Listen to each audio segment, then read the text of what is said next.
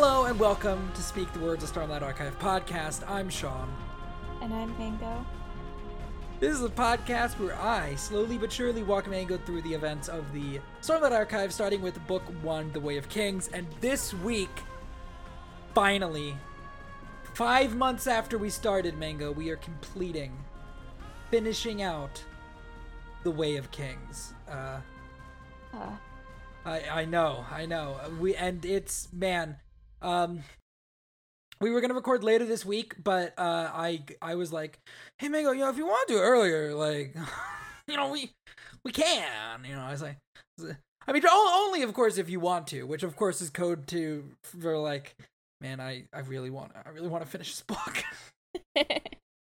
I uh starting uh, stopping in the middle of a Sanderlanche is uh a choice that I needed to make but oh boy. Uh was it a difficult one? Mango, I'm not going to ask you to recap every single thing that happened last week. um, battle. Yeah. Sadeas left.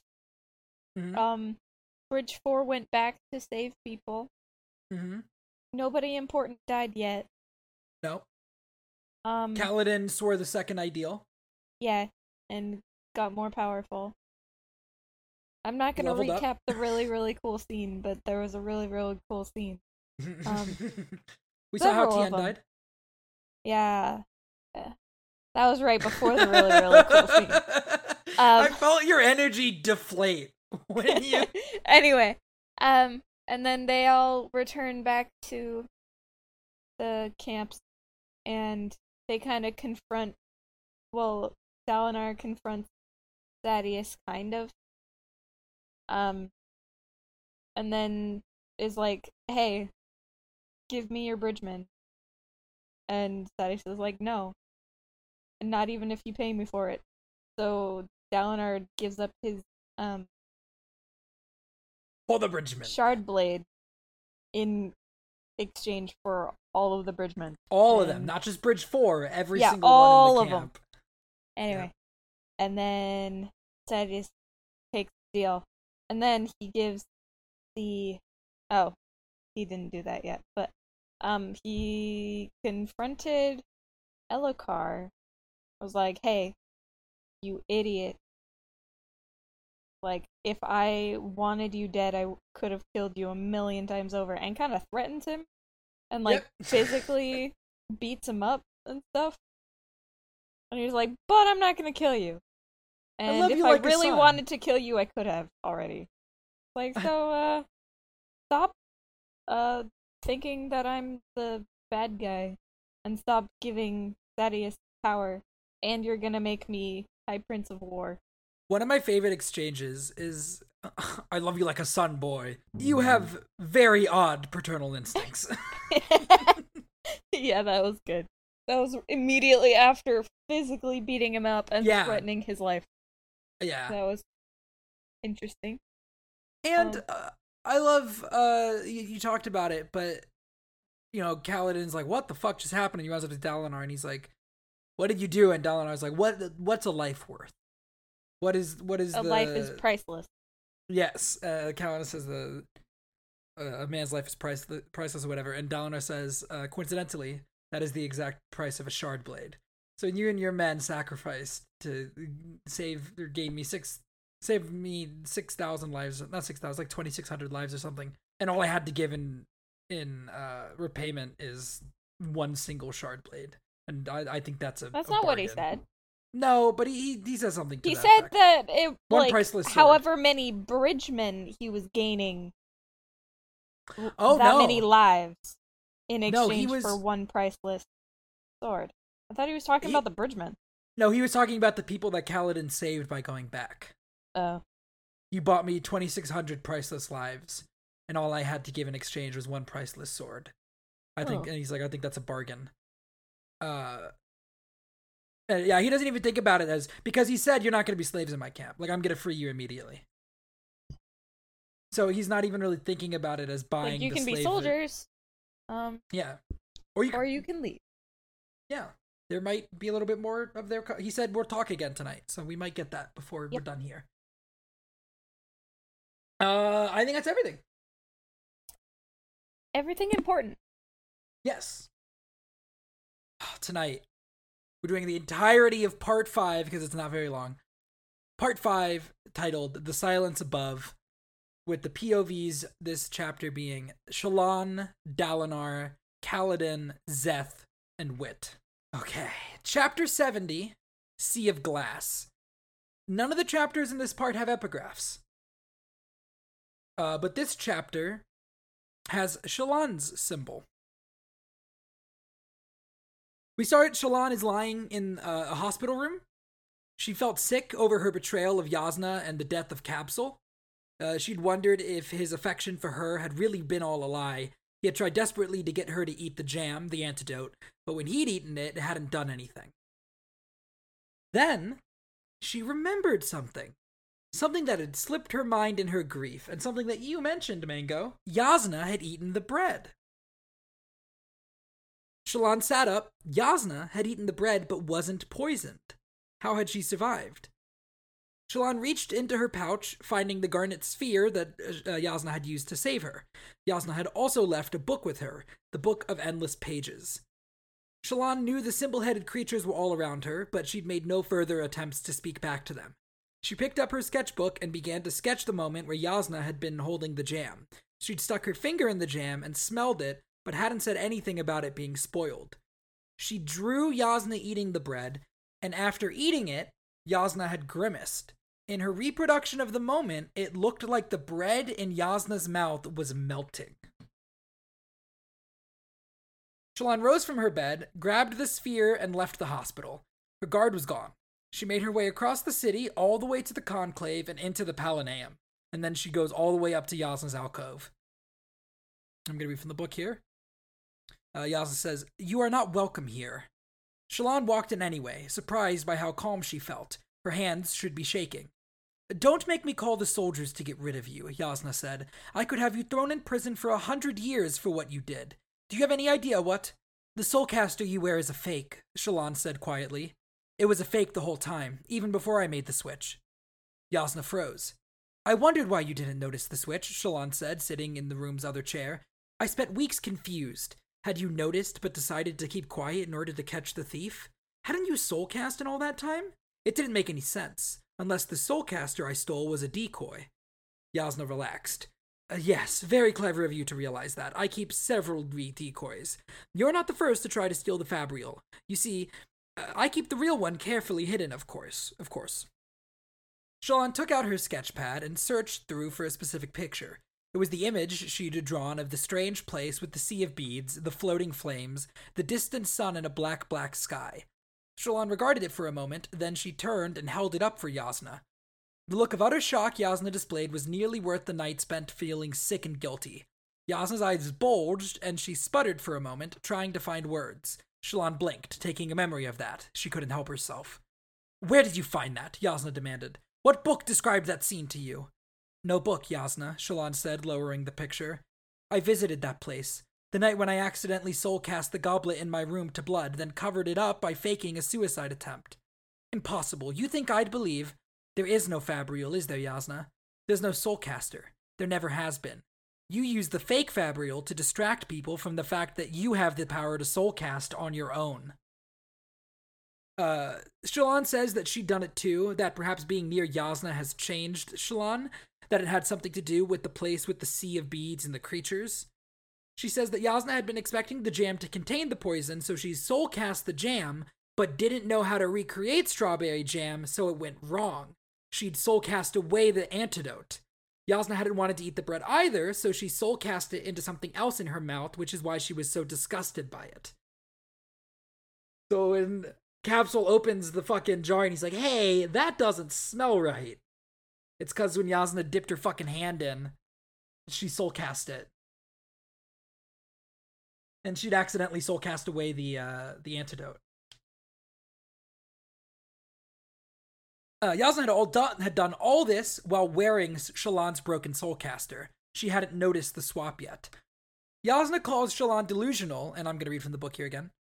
Very well, Shallan said. She stood up, clutching the dim sphere. I guess I'll have to show you if I can. Creatures, she said in her head. Can you hear me?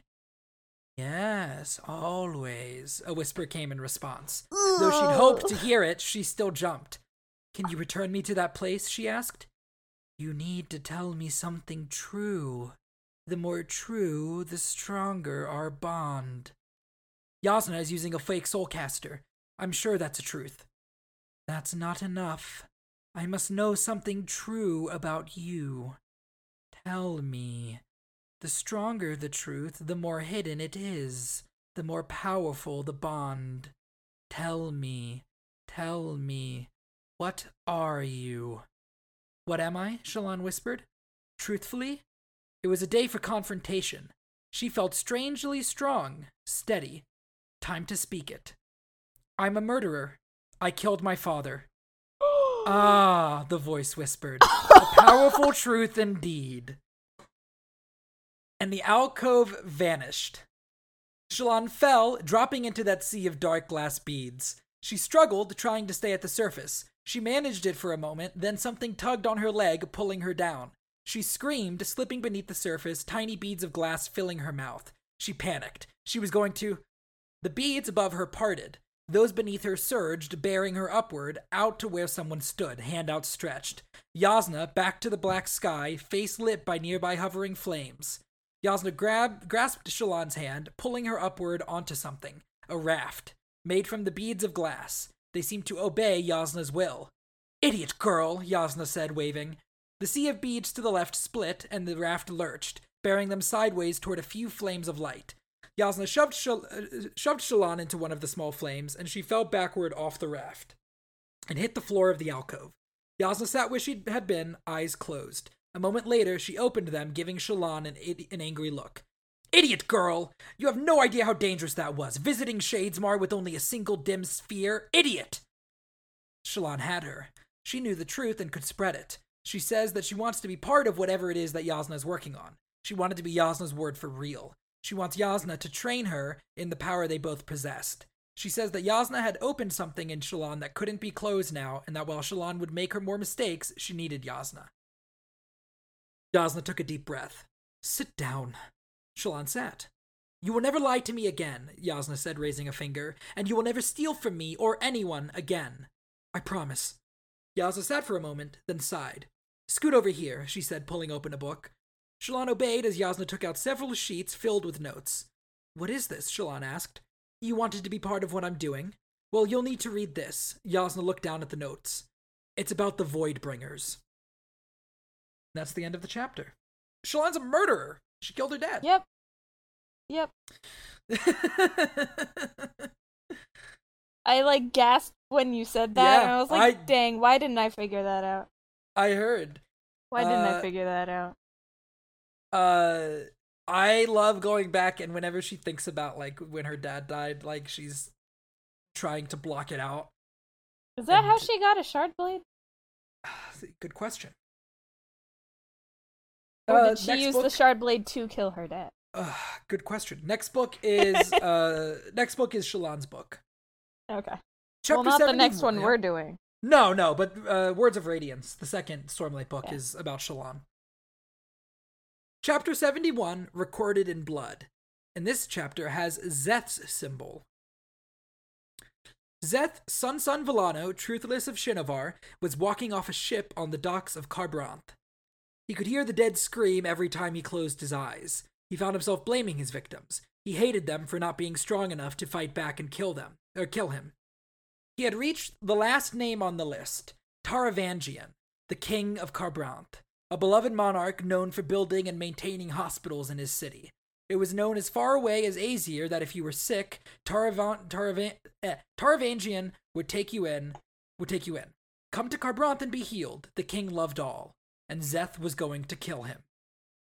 Uh, if you don't remember, this is where Shallan and Yasna are. Yeah, I know. Okay. The instructions for this assassination had been different. Nobody else was to die. The murder was to be done quietly. He was supposed to deliver a message. The others are dead. I've come to finish the job. Szeth made his way to the palace, masquerading as a porter, entered the, ser- the ser- uh, servant's privy, and cut a hole in the wall with his shard blade into the Light Eye's privy. He stripped his porter uniform, revealing a master servant outfit beneath, then made his way toward uh, t- towards Taravangian's private study. Szeth knocked out the two guards in front of Taravangian's study and burst in. I'm going to read from the book here. Szeth strode forward. I have been instructed to tell you that the others are dead. I've come to finish the job.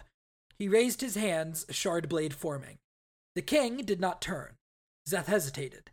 He had to make certain the king acknowl- the man acknowledged what had been said. Did you hear me? Szeth demanded, striding forward. Did you kill my gods, Szeth son son Vallano? The king asked quietly. Szeth froze. He cursed and stepped backward, raising his blade into a defensive stance. Another trap? You have done your work well, the king said, still not facing him. Leaders dead, lives lost, panic and chaos. Was this your destiny? Do you wonder?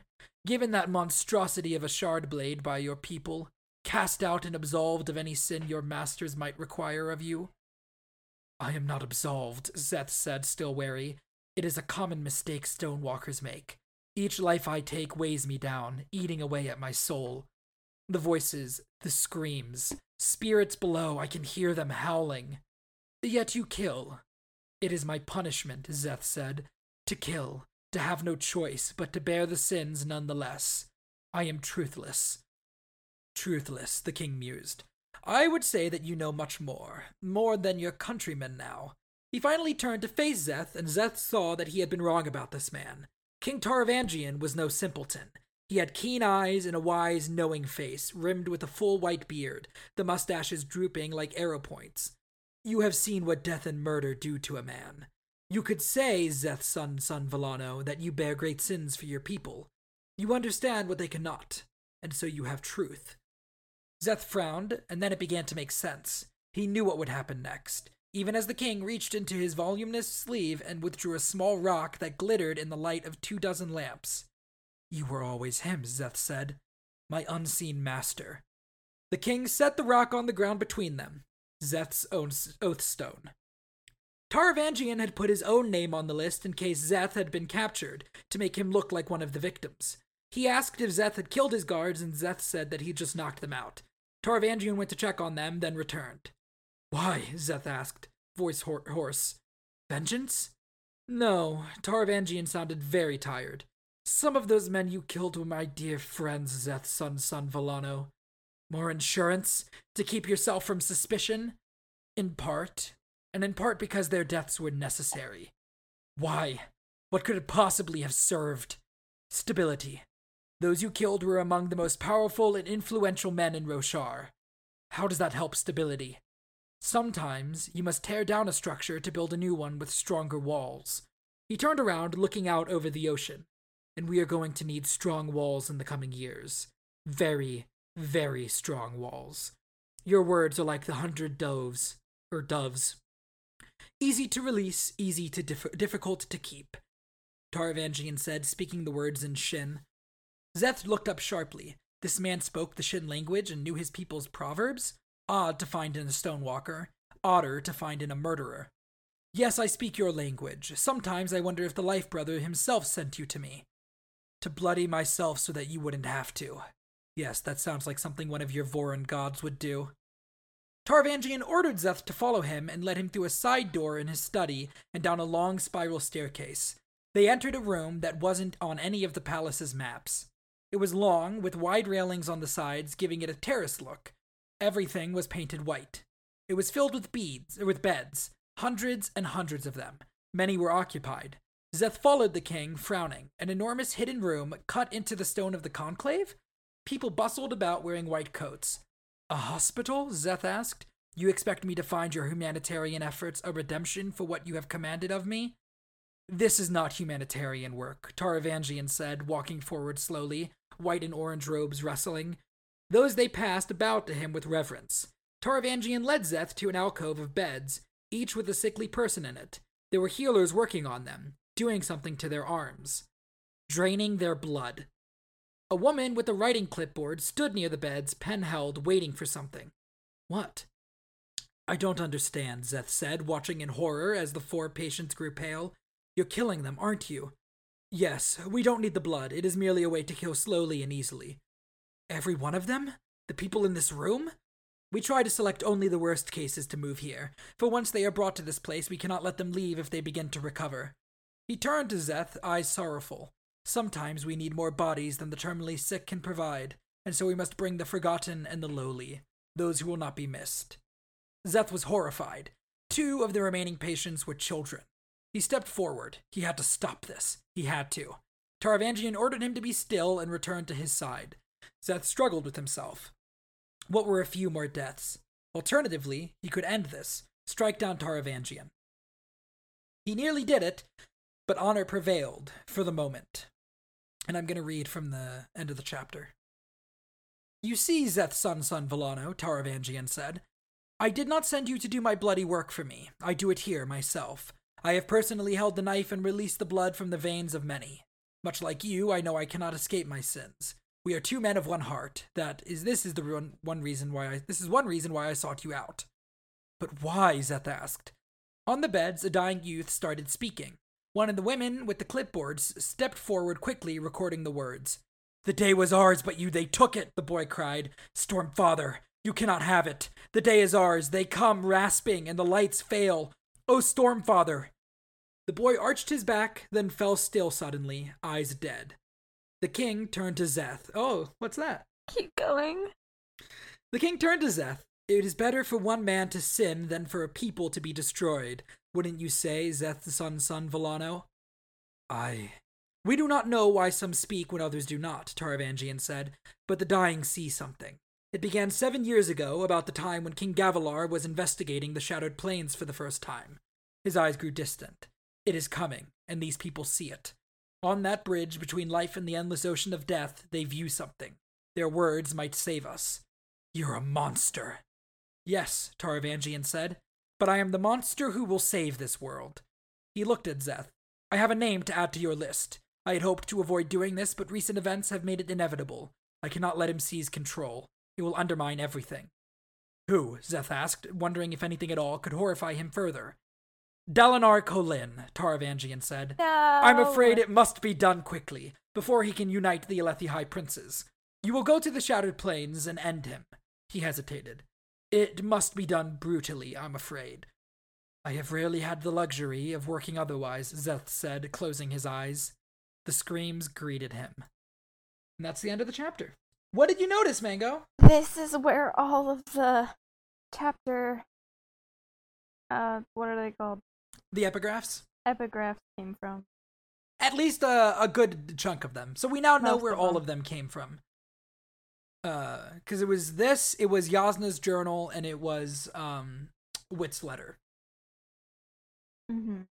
uh earlier in the book Taravangian's like I'm gonna be in trouble for letting Yasna be here and Yasna's like oh you'll be forgiven. And Taravangian goes forgiven me? I don't think so. Which is so good on reread because you know he's fucking bleeding sick people dry in his basement for the words they speak when they die um Taravangian uh kind of a different dude than he came across in Shallan's chapters. Every time Shallan Oh, sees definitely. him, yeah, every time she sees him, he, she's like, "This guy's so dumb. He's such a moron." Chapter seventy-two, Veristitalian, and this is another Shallan chapter. Shallan asks about how Yasna had saved her, and Yasna says that soul casting Shallan's blood was easy, as blood is one of the essences. She says that Shallan will learn more if Yasna actually decides to teach her. Shallan asks if all the Soulcast of Fabrials are hoaxes, and Yasna says that they're real. She doesn't know anybody else that can do what they can. Shallan asks about the symbol headed creatures and shows Yasna a sketch of one. Yasna frowned, taking the image. You see things like beings like this? In Shadesmar? They appear in my drawings, Shallan said. They're around me, Yasna. You don't see them? Am I. Yasna held up her hand. These are a type of spren, Shallan. They are related to what you do. She tapped the desk softly. Two orders of the Knights Radiant possessed inherent soul casting ability. It was based on their powers that the original Fabrials were designed. I were designed, I believe. I had assumed that you but no, that obviously wouldn't make sense now. Would make, but no, that obviously wouldn't make sense. I see now. What? I will explain as I train you, Yasna said, handing back the sheet. You will need a greater foundation before you can grasp it. Suffice it to say that each Radiant's abilities were tied to the Spren. Uh, Wait, Radiant? But Yasna says she'll explain, but first they have to speak of the Voidbringers. Shallan says she's looked through some of Yasna's notes and found the Voidbringers to be nothing more than myths and fables. She didn't understand how Yasna could be a non believer but chase after shadows. Yasna looked over her sheets of paper. Do you know the real difference between me and a believer, Shallan? Shallan shook her head. It strikes me that religion, in its essence, seeks to take natural events and ascribe supernatural causes to them. I, however, seek to take supernatural events and find the natural meanings behind them. Perhaps that is the final dividing line between science and religion, opposite sides of a card. So you think. The Voidbringers had a natural real world correlate, Yasna said, firmly. I'm certain of it. Something caused the legends. What was it? Yasna handed Shallan a page of notes. These are the best I've been able to find. Read them. Tell me what you think. Shallan scanned the page. Some of the quotes, or at least the concepts, were familiar to her from what she'd already read. Suddenly dangerous, like a calm day that became a tempest. They were real, Yasna repeated. Beings of ash and fire. We fought with them, Yasna said. We fought so often that men began to speak of the creatures in metaphor. A hundred battles, ten tenfolds. Flame and char, skin so terrible. Eyes like pits of blackness, music when they kill. We defeated them, Yasna said. Shallan felt a chill. But the legends Huh? lie about one thing, Yasna continued. They claim we chased the Voidbringers off the face of Roshar or destroyed them. But that's not how humans work. We don't throw away something we can use. Shallan rose, walking to the edge of the balcony, looking out at the lift, which was slowly being lowered by its two porters. Parshmen, with skin of black and red, ash and fire. Storm Father, Shallan whispered, horrified. We didn't destroy the Voidbringers, Yasna said from behind, her voice haunted. We enslaved them. And that's the end of the chapter. And the Voidbringers caused the desolation. Well, the Voidbringers are who they fought during the desolations. And they're the Parshmen. Well, they're And- the Parshendi. Uh, yeah, and they en- when the enslaved Parshmen are descended from the Voidbringers. And that's why the Parshendi were shocked to see Kaladin radiating light because the Radiants have been gone for thousands of years. I fucking if if you were to go back to this book, Mango, uh, you'd be you'd go, wow, how did I not realize that the Parshendi were the Voidbringers? The amount of times this book hammers you over the head that the Voidbringers were beings of ash and fire, and the amount of times that they talk about the Parshendi having marbled skin of black and red is astounding.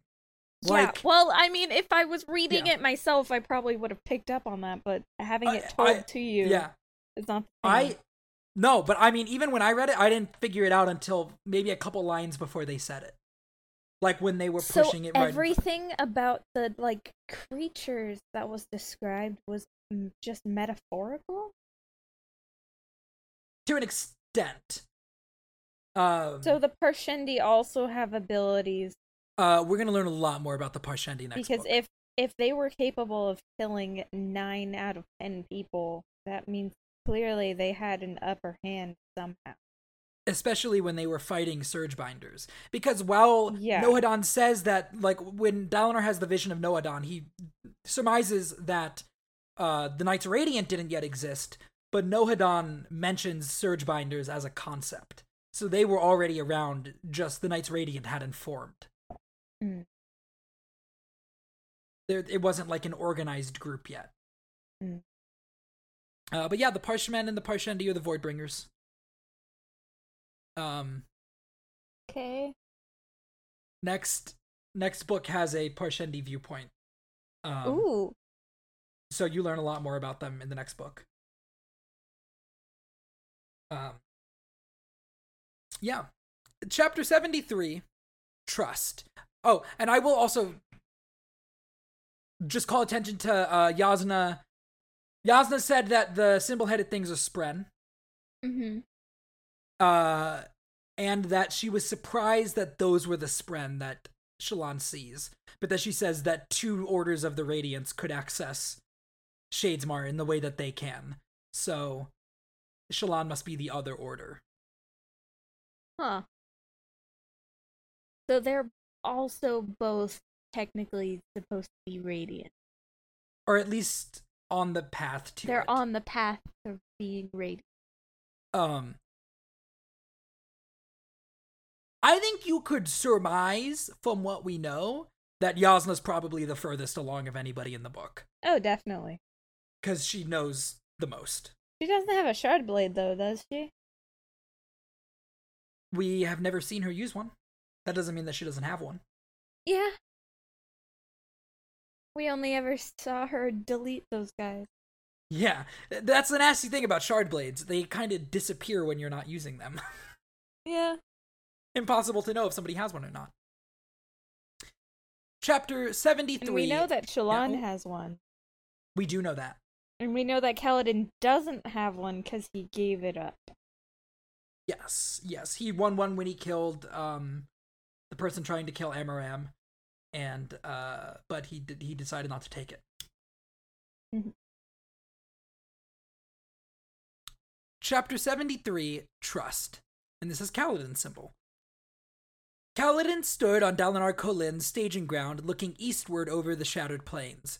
Kaladin asked Syl if he should trust Dalinar, and she says that he's a good man despite the thing that he carried talking about his shard blade. She says she doesn't know why, but shard blades feel wrong to her. She hates them and is glad that Kaladin got rid of his, as it, uh, or no, she's glad that Dalinar got rid of his because, and it makes him a better man to have done so. Kaladin thought about the Parshendi's shard bearer he'd fought.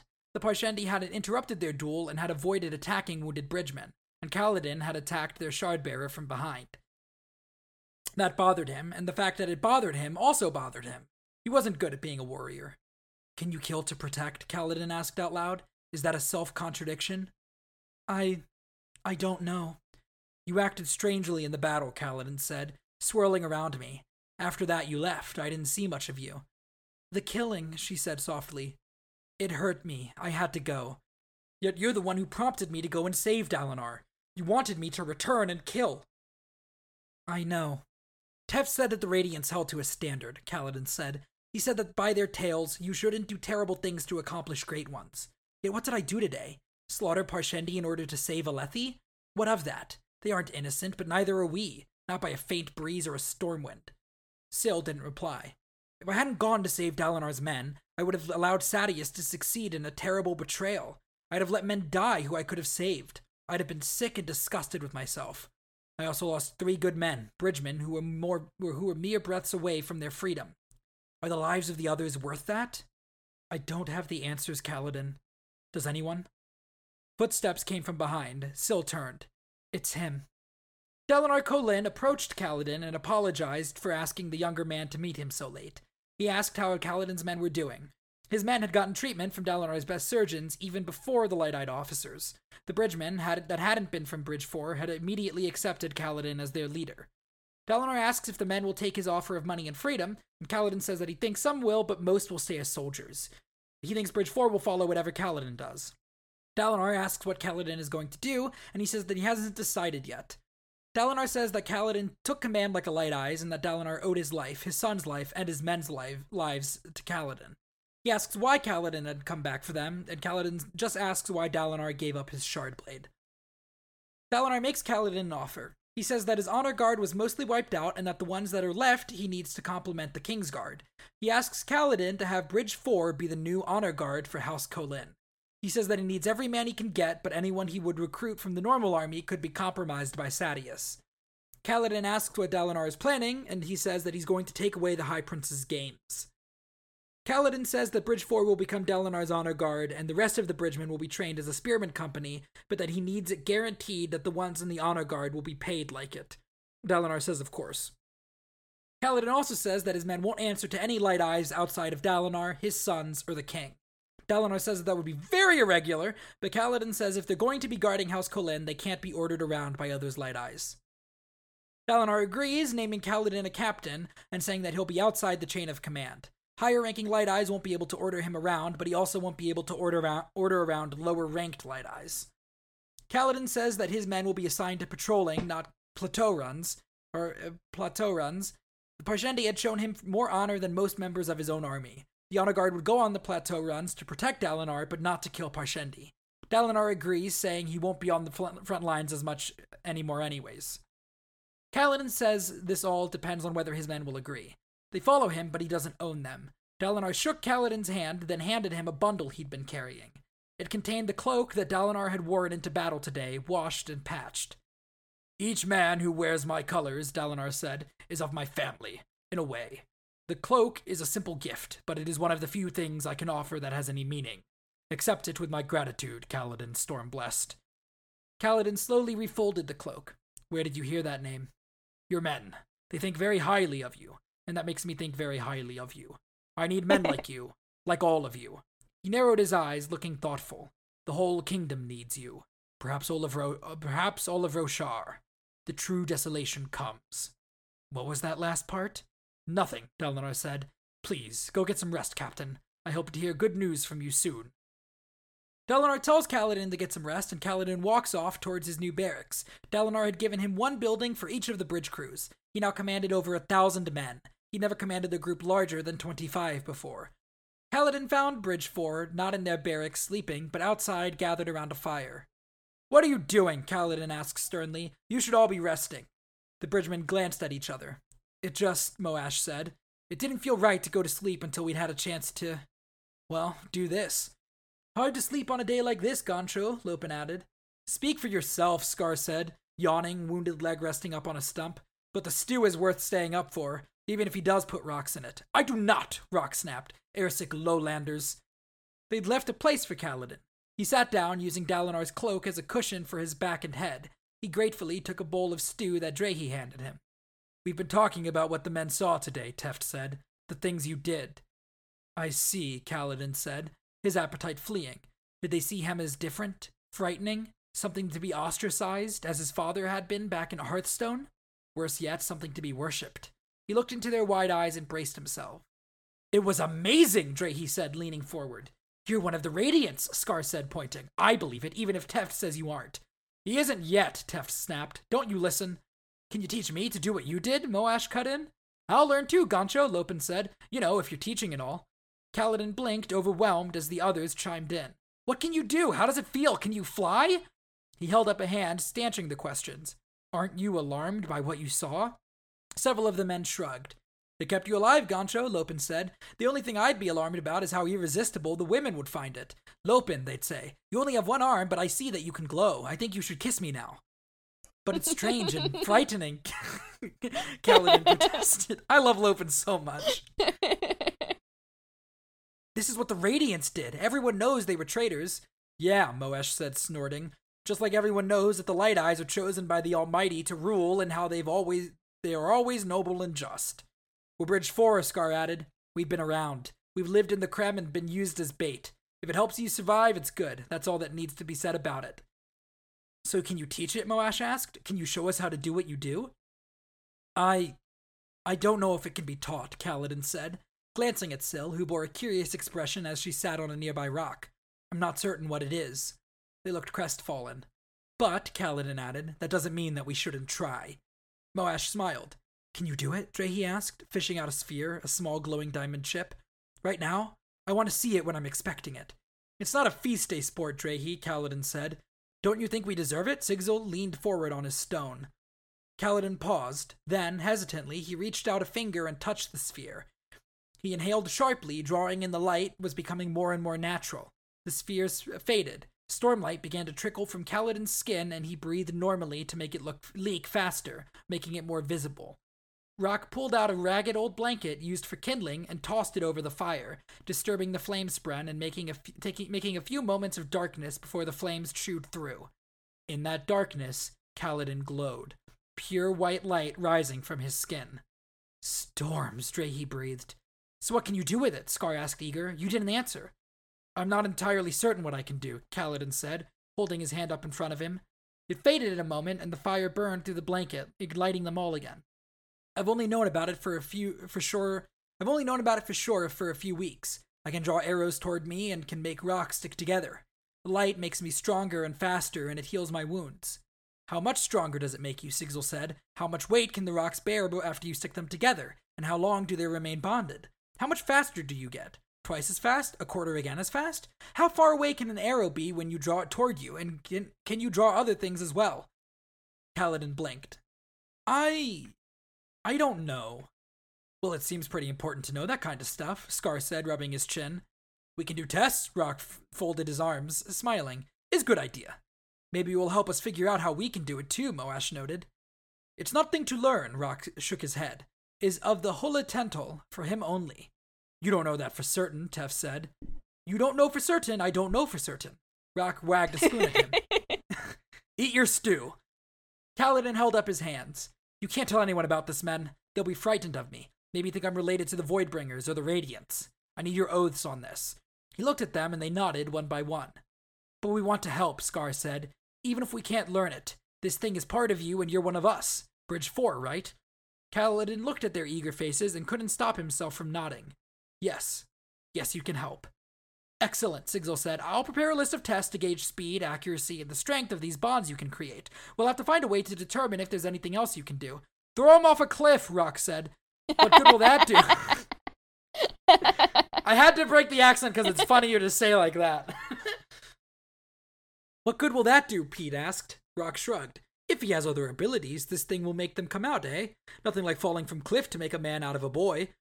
Kaladin regarded him with a sour expression, and Rock laughed. It will be small, Cliff. He held up his thumb and forefinger to indicate a tiny amount. I like you too much for large one. I think you're joking, Kaladin said, taking a bite of his stew. But just to be safe, I'm sticking you to the ceiling tonight to keep you from trying any experiments while I am asleep.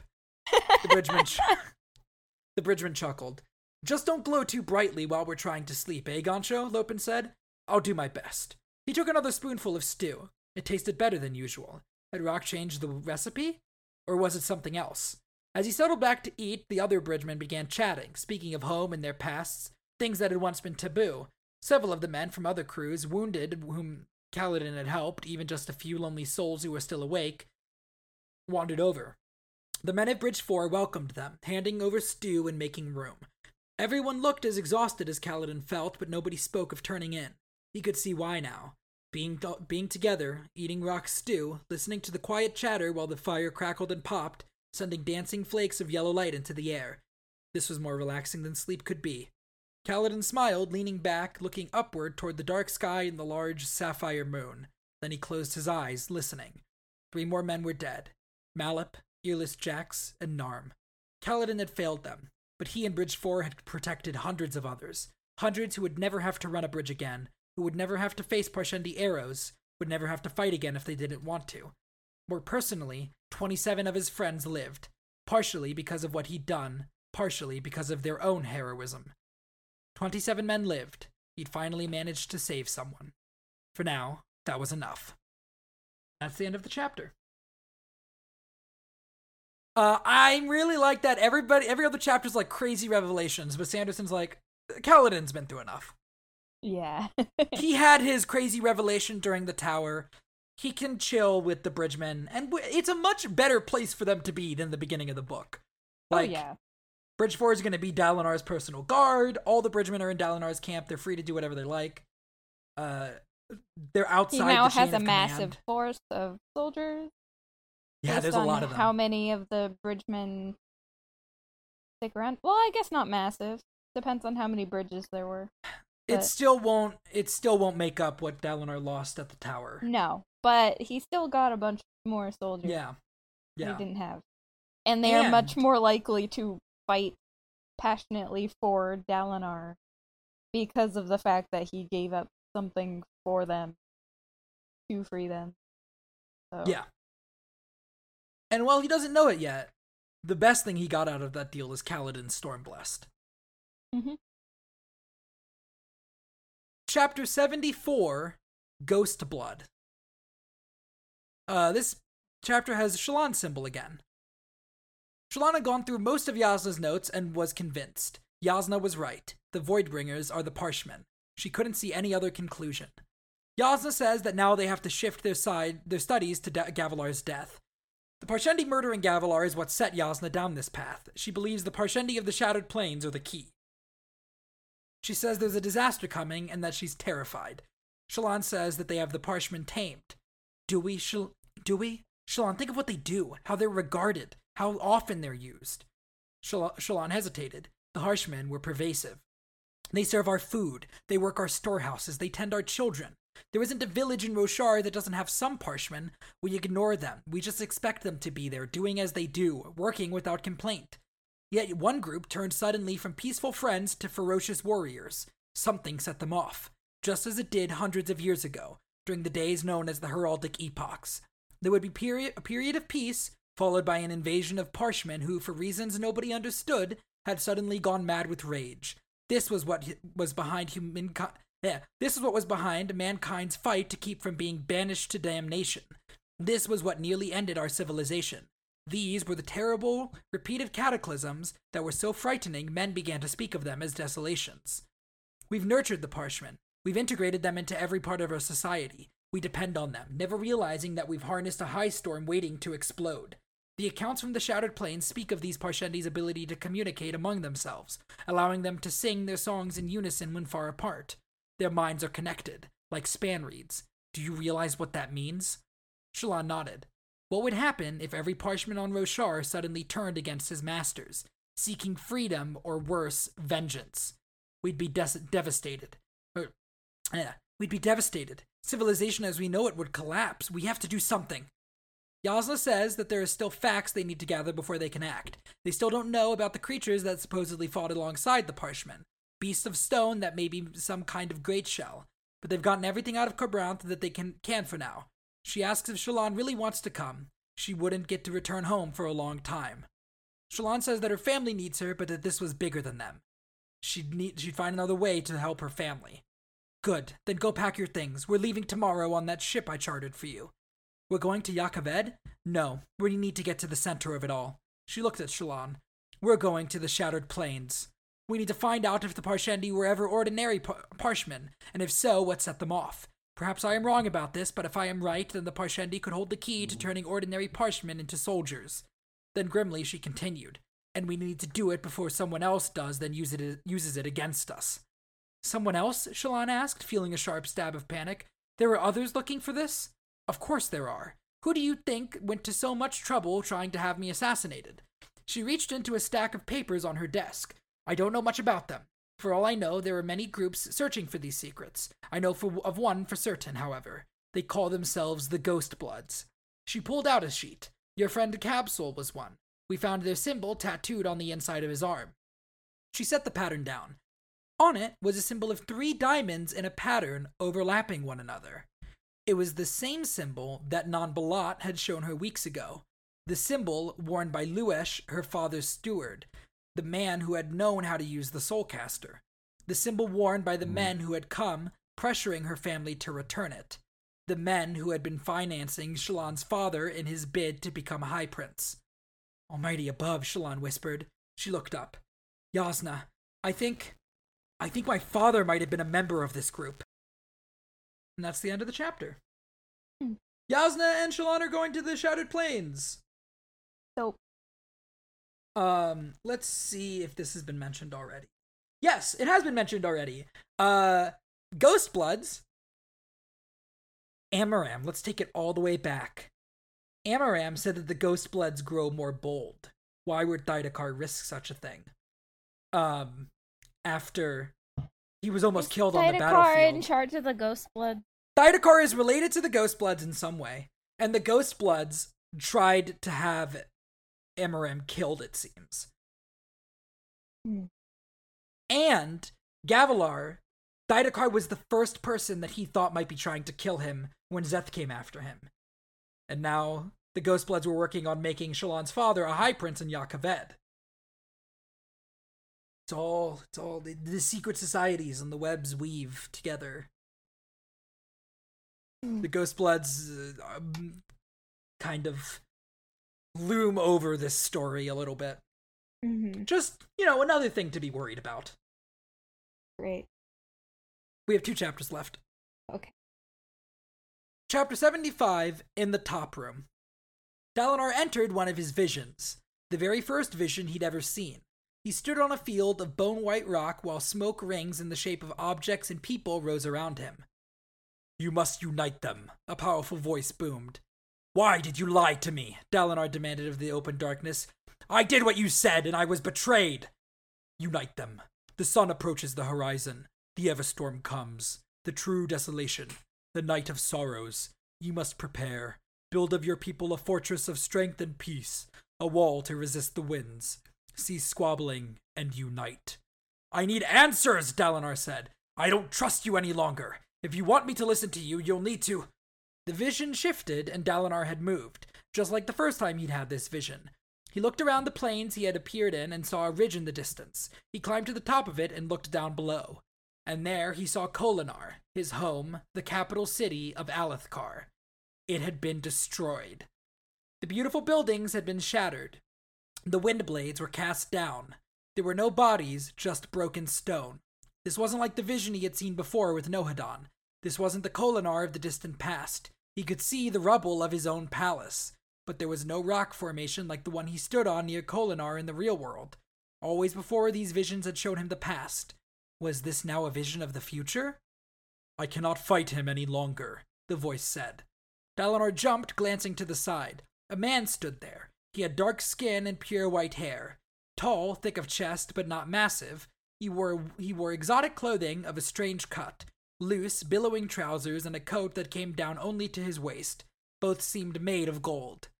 Yes, this very thing had happened before, in his very first vision. Dalinar could remember it now. Who are you? Dalinar demanded. Why are you showing me these visions? You can see it there, the figure said, pointing. If you look closely, it begins in the distance. Dalinar glanced in that direction, annoyed. He couldn't make out anything specific. Storm it! Won't you answer my questions for once? What is the good of all this if you just speak in riddles? The man didn't answer. He just kept pointing. And yes, something was happening. There was a shadow in the air, approaching. A wall of darkness, like a high storm, only wrong. At least tell me this, Dalinar said. What time are we seeing? Is this is this the past, the future, or something else entirely? The figure didn't answer immediately. Then he said, you're probably wondering if this is a vision of the future. Dalinar started. I just. I just asked. This was familiar. Too familiar. He said the exact. He said the exact. He said that exact thing last time, Dalinar realized, feeling a chill. This all happened. I'm seeing the same vision again. The figure squinted at the horizon. I cannot see the future completely. Cultivation. She is better at it than I. It's as if the future is a shattering window. The further you look, the more pieces that window breaks into. The near future can be anticipated, but the distant future, I can only guess. You can't hear me, can you? Dalinar asked, feeling a horror as he be- finally began to understand. You never could. Blood of my fathers. He's not ignoring me. He can't see me. He doesn't speak in riddles. It just seems that way because I took his responses as cryptic answers to my questions. He didn't tell me to trust Sadeas. I. I just assumed. Everything seemed to shake around Dalinar. His preconceptions, everything he'd thought he'd known, the ground itself. This is what could happen, the figure said, nodding into the distance. It's what I fear will happen. It's what he wants. The true desolation. No, that wall in the air wasn't a high storm. It wasn't rain making that enormous shadow, but blowing dust. He remembered this vision in full now. It had ended here with him confused, staring out at that oncoming wall of dust. This time, however, the vision continued. The figure turned to him. I am sorry to do this to you. By now, I hope that what you've seen has given you a foundation to understand, but I can't know for certain. I don't know who you are or how you have found your way here. I. What to say? Did it matter? Most of what I show you are scenes I have seen directly, the figure said, but some, such as this one, are born out of my fears. If I fear it, then you should too. The land was trembling. The wall of dust was being caused by something, something approaching. The ground was falling away. Dalinar gasped. The very rocks around ahead was shattering, breaking apart, becoming dust. He backed away as everything began to shake, a massive earthquake accompanied by a terrible roar of dying rocks. He fell to the ground. There was an awful, grinding, terrifying moment of nightmare. The shaking, the destruction, the sounds of the land itself seeming to die. Then it was past. Dalinar breathed in and out before rising on unsteady legs. He and the figure stood on a solitary pinnacle of rock, a little section that for some reason had been protected. It was like a stone pillar a few paces wide, rising high into the air. Around it, the land was gone. Kholinar was gone. It had all fallen away into unplumbed darkness below. He felt vertigo standing on that tiny bit of rock that impossibly remained. What is this? Dalinar demanded, though he knew that the being couldn't hear him. The figure looked about, sorrowful. I can't leave much, just these few images given to you, whoever you are. These visions. They're like a journal, aren't they? A history you wrote, a book you left behind, except I don't read it, I see it. The figure looked into the sky. I don't even know if anyone will ever see this. I am gone, you see. Dalinar didn't respond. He looked over the pinnacle's sheer edge down at a void, horrified. This isn't about you, just about you, either, the figure said, raising his hand into the air. A light winked out in the sky, one that Dalinar hadn't realized was there. Then another winked out as well. The sun seemed to be growing dimmer. It's about all of them. I should have realized he'd come for me. Who are you?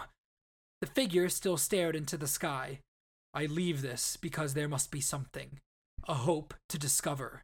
A chance that someone will find what to do. Do you wish to fight him? Yes, Dalinar found himself saying, despite knowing that it didn't matter. I don't know who he is, but if he wants to do this, then I will fight him. Someone must lead them. I will do it, Dalinar said. The words just came out. Someone must unite them. I will do it! Someone must protect them. I will do it! The figure was silent for a moment. Then he spoke in a clear, crisp voice Life before death, strength before weakness, journey before destination. Speak again the ancient oaths and return to men the shards they once bore. He turned to Dalinar, meeting his eyes. The Knights Radiant must stand again. I cannot comprehend how that can be done, Dalinar said softly, but I will try. Men must face them together, the figure said, stepping up to Dalinar, placing a hand on his shoulder. You cannot squabble as in times past. He re- realized that you, given time, will become your own enemies, that he doesn't need to fight you, not if he can make you forget, make you turn against one another. Your legends say that you won, but the truth is that we lost, and we are losing. Who are you? I wish I could do more, repeated the figure in gold. You might be able to get him to choose a champion. He is bound by some rules. All of us are. A champion could work well for you, but it is not certain. And without the Dawn Shards, well, I have done what I can. It is a terrible, terrible thing to leave you alone. Who are you? Dalinar asked again, and yet he thought he knew. I am. I was. God. The one you call the Almighty. The creator of mankind. The figure closed his eyes. And now I am dead. Odium has killed me. I am sorry. That's the end of the chapter. Excuse me? I am, I was God, the one you call the Almighty, the creator of mankind. And now I am dead. Odium has killed me. I am sorry. So the Almighty has been dead for a long time, and Dalinar's just now seeing these visions. Do you remember in one of the um, epigraphs, they were taken one of the uh, um, one of the like last words, one of the death rattles they're called. Um, in the notes, it says that the person had reportedly seen like had dreams during high storms. Mm-hmm. So they were having visions as well. Yeah.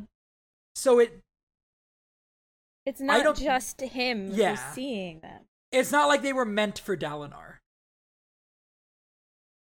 They were just meant for somebody. And so it's the just first- random people that are seeing them? Um They'll talk more Am about the I visions random? in the future. We're not done with them. Okay. There's still more to glean from them. And as you can see, we Oh. cycled back to the beginning. So So now he's gonna see all of them again. So Dalinar now has a chance to look closer, though, and try to find answers in them. Now that he knows Hmm. that they're both real and that they actually happen. Like, Mm-hmm. Um, Odium. Uh, the f- thing that spoke to Kaladin in the storm spoke of Odium. Um, And Odium killed the Almighty. Uh, yes. Uh, yeah, the figure said to uh Kaladin that odium comes. And he also said odium reigns. Um, and when Kaladin mentioned odium, uh, Syl freaked the fuck out. Uh huh. Uh, and the figure in the storm called Kaladin Child of Honor, Child of Tanavast. Um, And what's Tanavast? Something you like- can't tell me. Okay. uh, unless not unless you piece it together yourself. But I don't. I don't know what that word means. Well, well, uh, yes. Um, Have we ever heard that word anywhere other than when that person called him that? no, it doesn't exactly mean. Uh, Child of Honor. Wait, then He calls- but he but calls- the honors yeah. friend, Yes. child of honor, honors friend. It has something to do with that, I guess.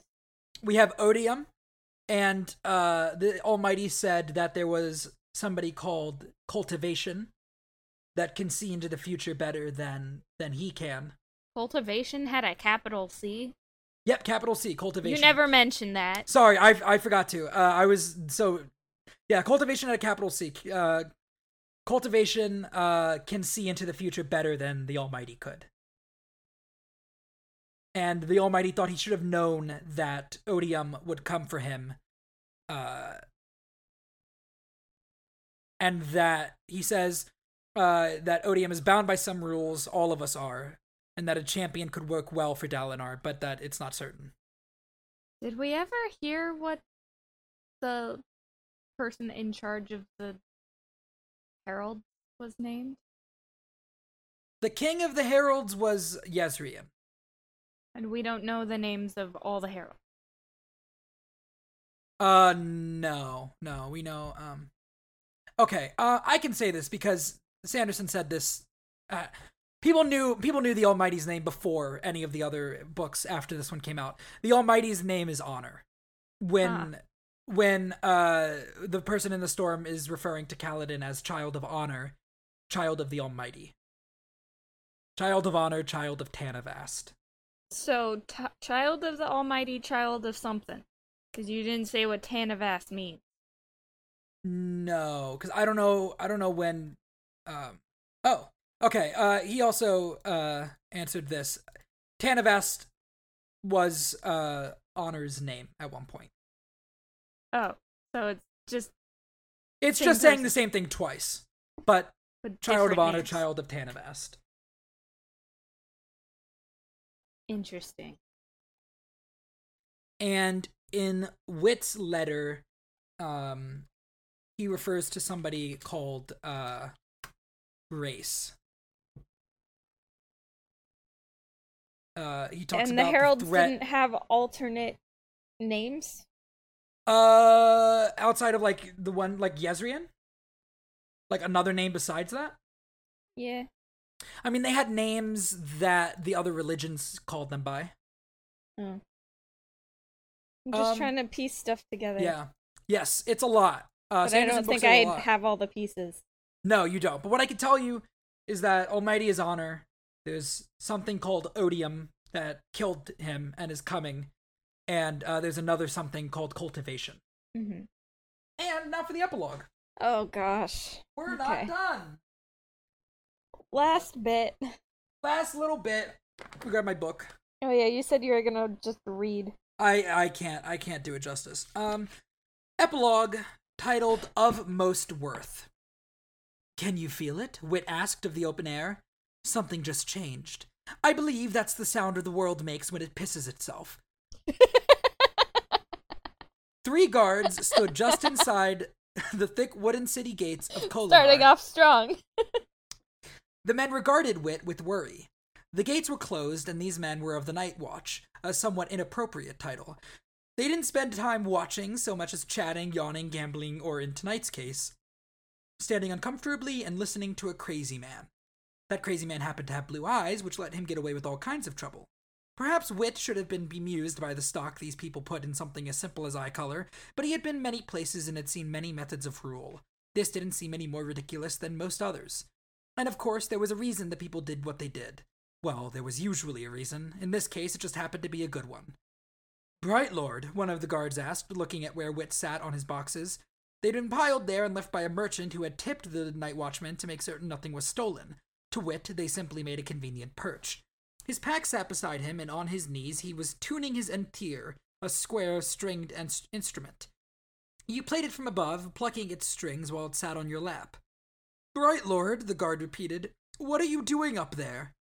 Waiting, Wit said. He looked up, glancing eastward. Waiting for the storm to arrive. That made the guards more uncomfortable. A high storm was not predicted not, was not predicted this night. Wit began playing the entir. Let us have a conversation to pass the time. Tell me, what is it that men value in others? The music played toward an audience of silent buildings, alleys, and worn cobblestones. The guards didn't respond to him. They didn't seem to know what to make of a black clad, light eyed man who entered the city just before evening fell, then sat on boxes beside the gates playing music. Well, Wit asked, pausing the music, what do you think? If a man or woman were to have a talent, which would be the most revered, best regarded, considered of the most worth? Uh, music? One of the men finally said. Yes, a common answer, Wit said, plucking at a few low notes. I once asked this question of some very nice scholars, or very wise scholars. What do men consider the most valuable of talents? One mentioned artistic ability, as you so keenly guessed. Another chose great intellect. The final chose the talent to invent, the ability to design and create marvelous devices. He didn't play a specific tune on the entir, just plucks here and there, an occasional scale or fifth, like chit chat in string form. Aesthetic genius, invention, acumen, creativity. Noble ideals indeed. Most men would pick one of those, if given the choice, and name them the greatest of talents. He plucked a string. What beautiful liars we are. The guards glanced at each other, the torches burning in brackets on the wall painted them with orange light. You think I'm a cynic, Wit said. You think I'm going to tell you that men claim to value these ideals but secretly prefer base talents, the ability to gather coin or to charm women. Well, I am a cynic, but in this case I actually think those scholars were honest. Their answers speak for the souls of men. In our hearts, we want to believe in and would choose great accomplishment and virtue. That's why our lies, particularly to ourselves, are so beautiful. He began to play a real song, a simple melody at first, soft, subdued, a song for a silent night when the entire world changed. One of the soldiers cleared his throat. So, what is the most valuable talent a man can have? He sounded genuinely curious. I haven't the faintest idea. Unfortunately, that wasn't the question. I didn't ask what was most valuable, I asked what men value most. The difference between those questions is at once both tiny and as vast as the world itself. He kept plucking his song. One did not strum an entir, it just wasn't done, at least not by people with any sense of propriety. In this, as in all things, our actions give us away. If an artist creates a work of powerful beauty using new and innovative techniques, she will be lauded as a master and will launch a new movement in aesthetics. Yet, if another, working independently with that exact level of skills, were to make the same accomplishments the very next month, would she find similar acclaim? No, she would be called derivative. Intellect. If a great thinker develops a new theory of mathematics, a science, or philosophy, we will name him wise. We will sit at his feet and learn, and will record his name in history for thousands upon thousands to revere. But what if another man determines the same theory on his own, then delays in publishing his results by a mere week? Will he be remembered for his greatness? No, he will be forgotten. Invention. A woman builds a new design of great worth, some fabrial or feat of engineering. She will be known as an innovator, but if someone with the same talent creates the same design a year later, not realizing it had been already been crafted, will she be rewarded for her creativity? No. She'll be called a copier and a forger. He plucked at his strings, letting the melody continue, twisting, haunting, yet with a faint edge of mockery. And so, in the end, what must we determine? Is it the intellect of a genius that we revere? If it were their artistry, the beauty of their mind, would we not laud it regardless of whether we'd seen their product before? But we don't.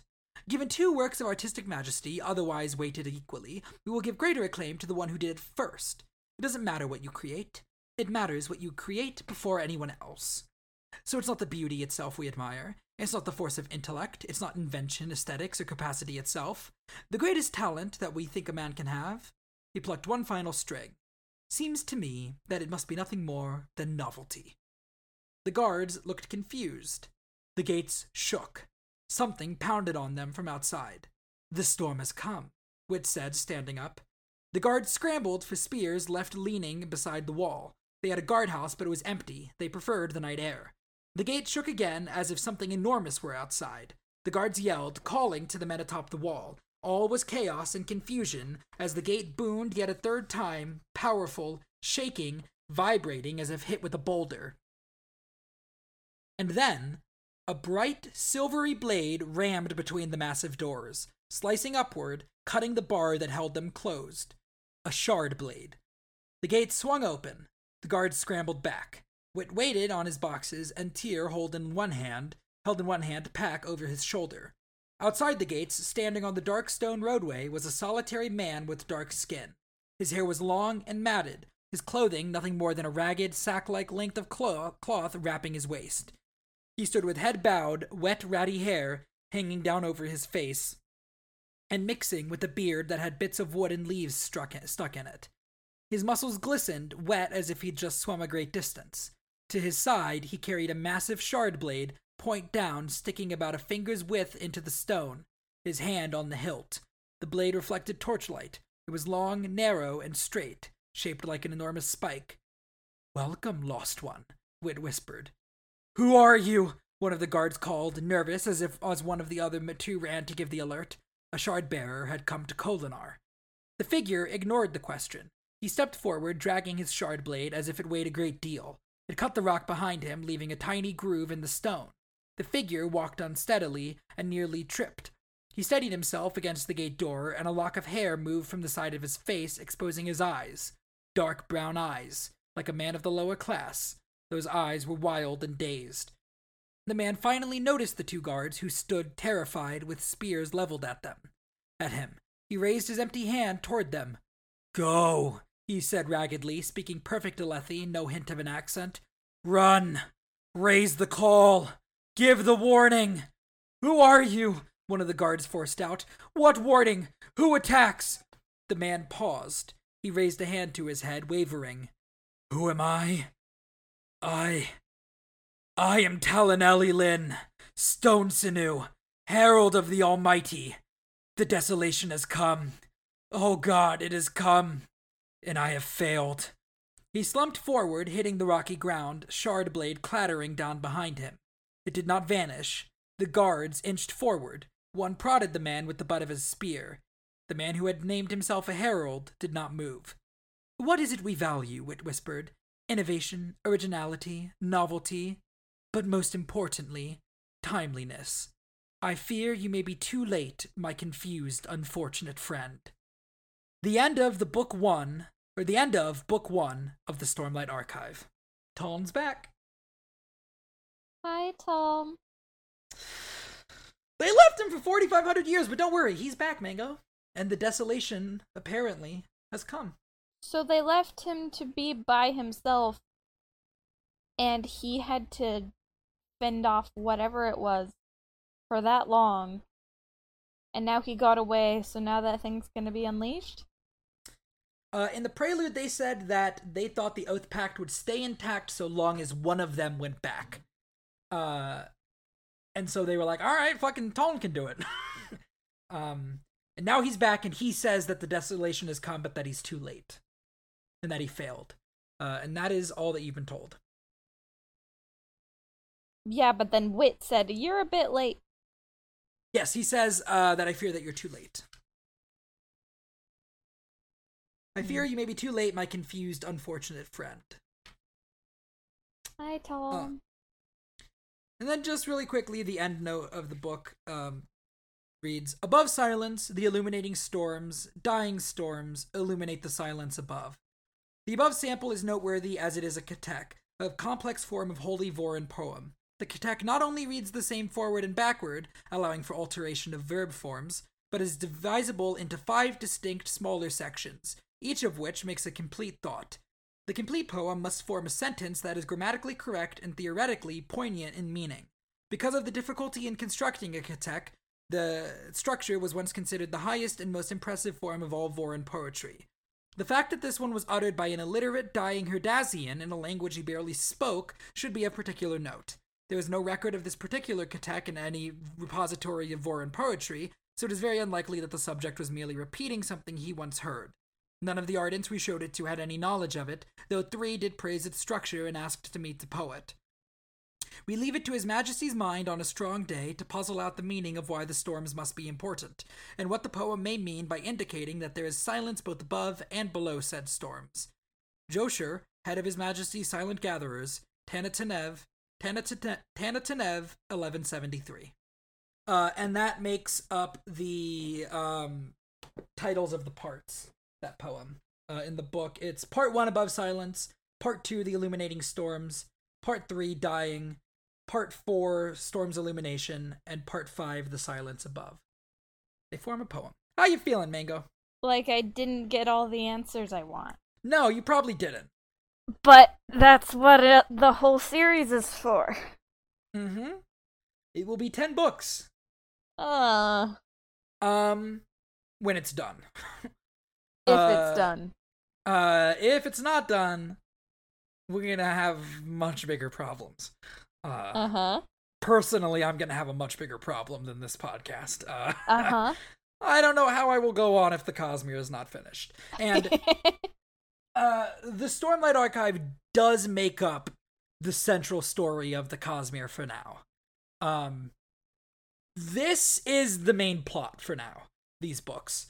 Uh, Mistborn is kind of off on its own, building up a world that will become relevant later on, and is introducing plot threads that will become later on more relevant later on. But as of right now, the main threat that faces the Cosmere is in the Stormlight Archive, Mhm. and he's coming, or he has come. I don't have much to say. Yeah, it's it's. How do you feel? How how do you feel about the ending, though?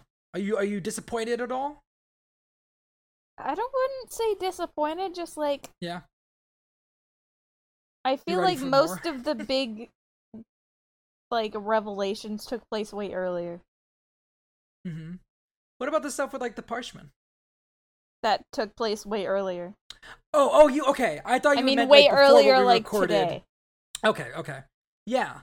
Um yeah, I would agree. I think a lot of the really huge twists happen at uh the beginning and then they let you mellow out for a bit and then they just confuse the shit out of you with the Dalinar chapter. And then Well, that that is like kind of a revelation. It's like, hey, loser, read this book again. yeah. Have fun. Go through it again. Uh Odium's coming. You better watch out. He killed me. Uh and also Dal- I am uh, God and I am dead. Yeah, Honor said Anything that anyone says is from the Almighty is wrong because I am dead.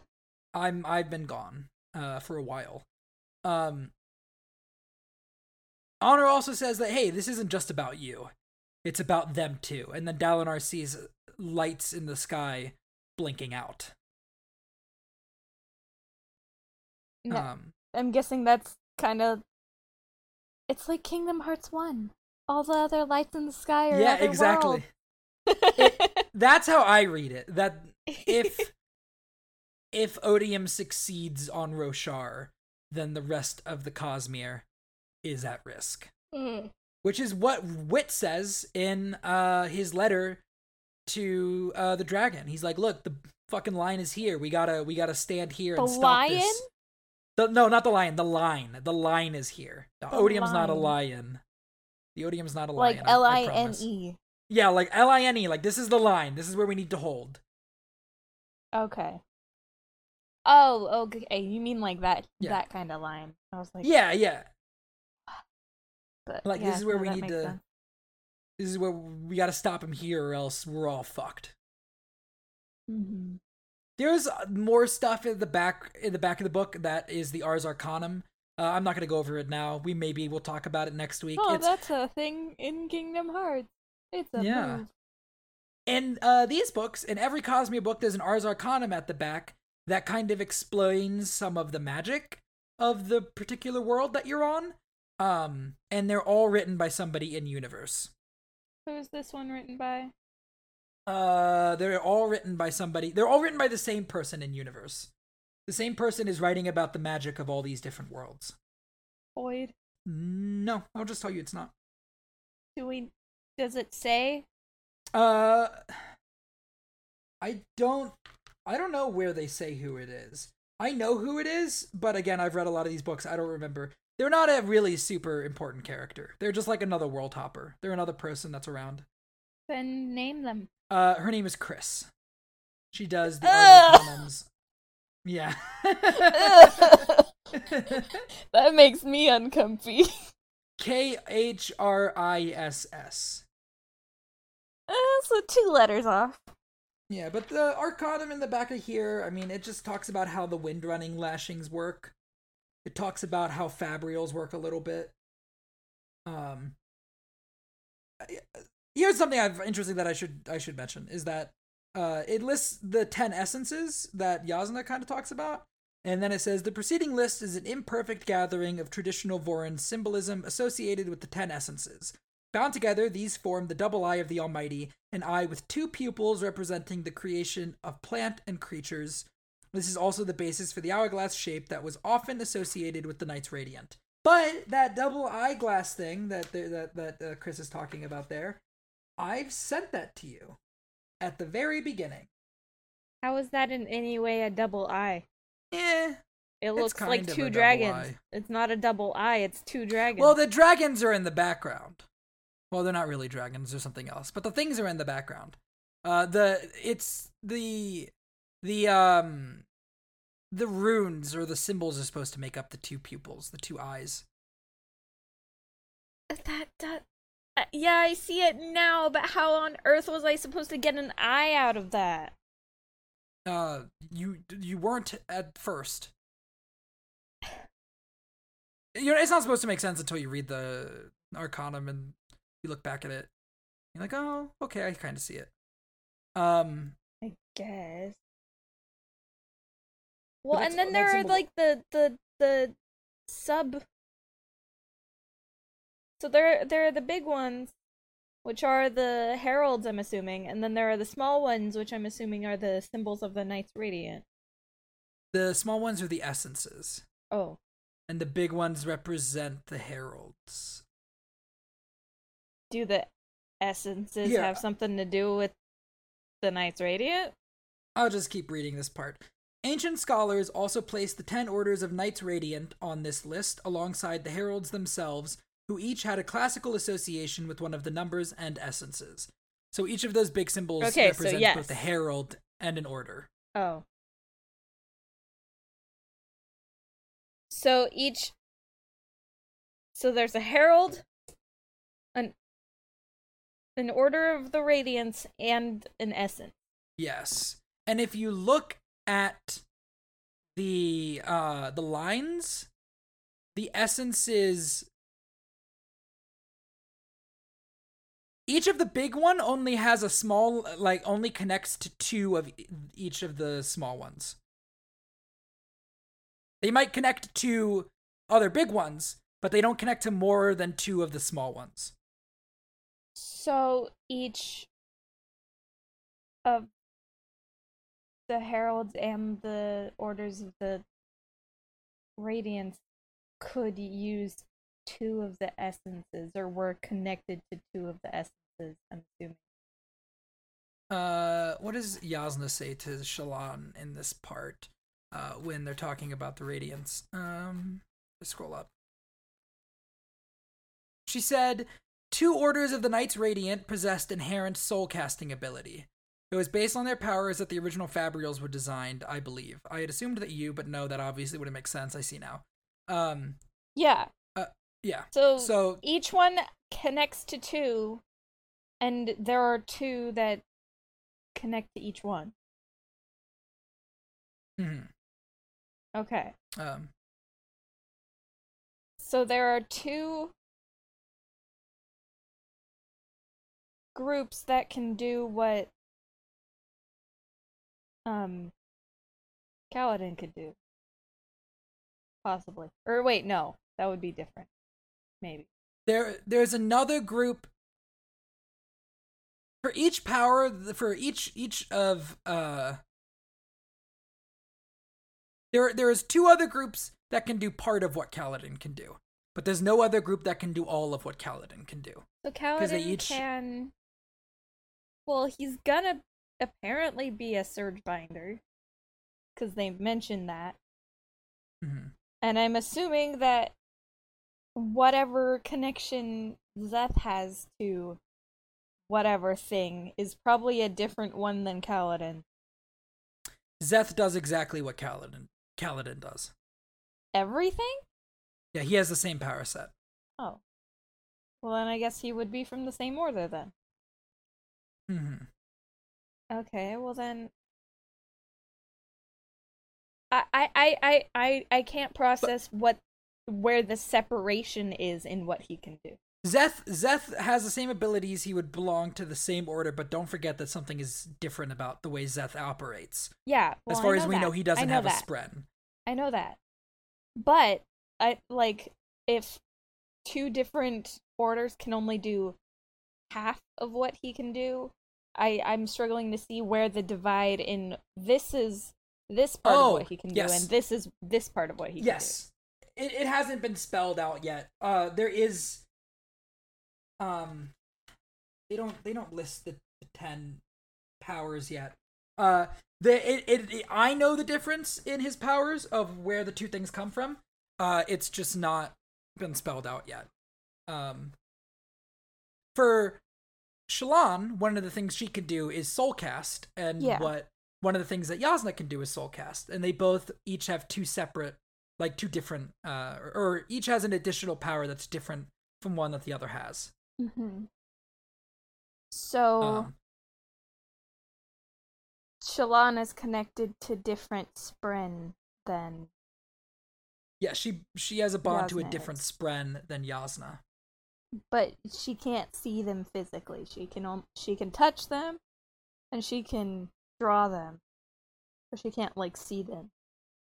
Her bond does not seem to be as strong as Kaladin and Syl's yet. Oh, I guess that is true. He didn't see her for a long time, or she didn't allow herself to be seen by him. Mm-hmm. I can send you one more image because it's at the very back of the book. You have the map of Roshar. Now here's the map of Shadesmar. Uh huh. Expanse of the densities, nexus of imagination, expanse of the vapor, expanse of the broken sky. Nexus Does it of look truth, familiar? Nexus of transition. Yeah, it's in the shape of a Roshar. It's exactly the same. Whoa! How Whoa. crazy! sea of Um, regret, sea of souls, sea of lost light.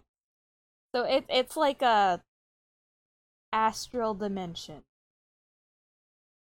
but not. Uh, they remember those ardents used the words. Uh, the ardents that were studying the spren used the words cognitive realm and Shadesmar interchangeably. Oh yeah, cognitive. Okay. I was gonna say cognitive, but I was like, eh, yeah. I don't want to say cognitive. But that was that was. Well, Uh, uh, that that was that was uh the way of kings, Mango. Um, we still, you know, we'll we'll talk next week about the whole thing. Uh, let you digest a little bit for a week, and then we'll come back fresh eyed and talk about it. Um. Uh, and then we'll take a break from Roshar, and you'll have to learn a whole new magic system. Woo! lovely. Because people don't bond spren on Nalthis. They have a different way of using magic. hmm All right, uh, that's it. Mango, why don't you tell people where they can find you? You can find me on Twitch at Mango Asteroid. You can also find me on Twitter that I don't ever use at Mango Asteroid. Um, where can people find you, Sean? You guys can find me on Twitter at Sean underscore AFK. Everything that I do is in my bio. Uh, as for this show, you guys can find us on Twitter at Speak Stormlight. You guys can email us at speakthewordsasp at gmail.com. Uh, our cover art was done by Tyler. Follow him on Twitter at Tyler Tyler Ims. Uh, we're on Anchor, Anchor.fm slash Speak the Words, and we host the podcast there, and it distributes itself to a bunch of different platforms. Uh, wherever you're listening to us, we're there. Uh, that's it for this week. Next week, we'll kind of just talk about the book, and uh, I don't have anything to tease you with until we start Warbreaker in like a month and a half. So, Mhm. For now, I'll just uh, speak the words and we'll get out of here. Life before death, strength before weakness, journey before destination.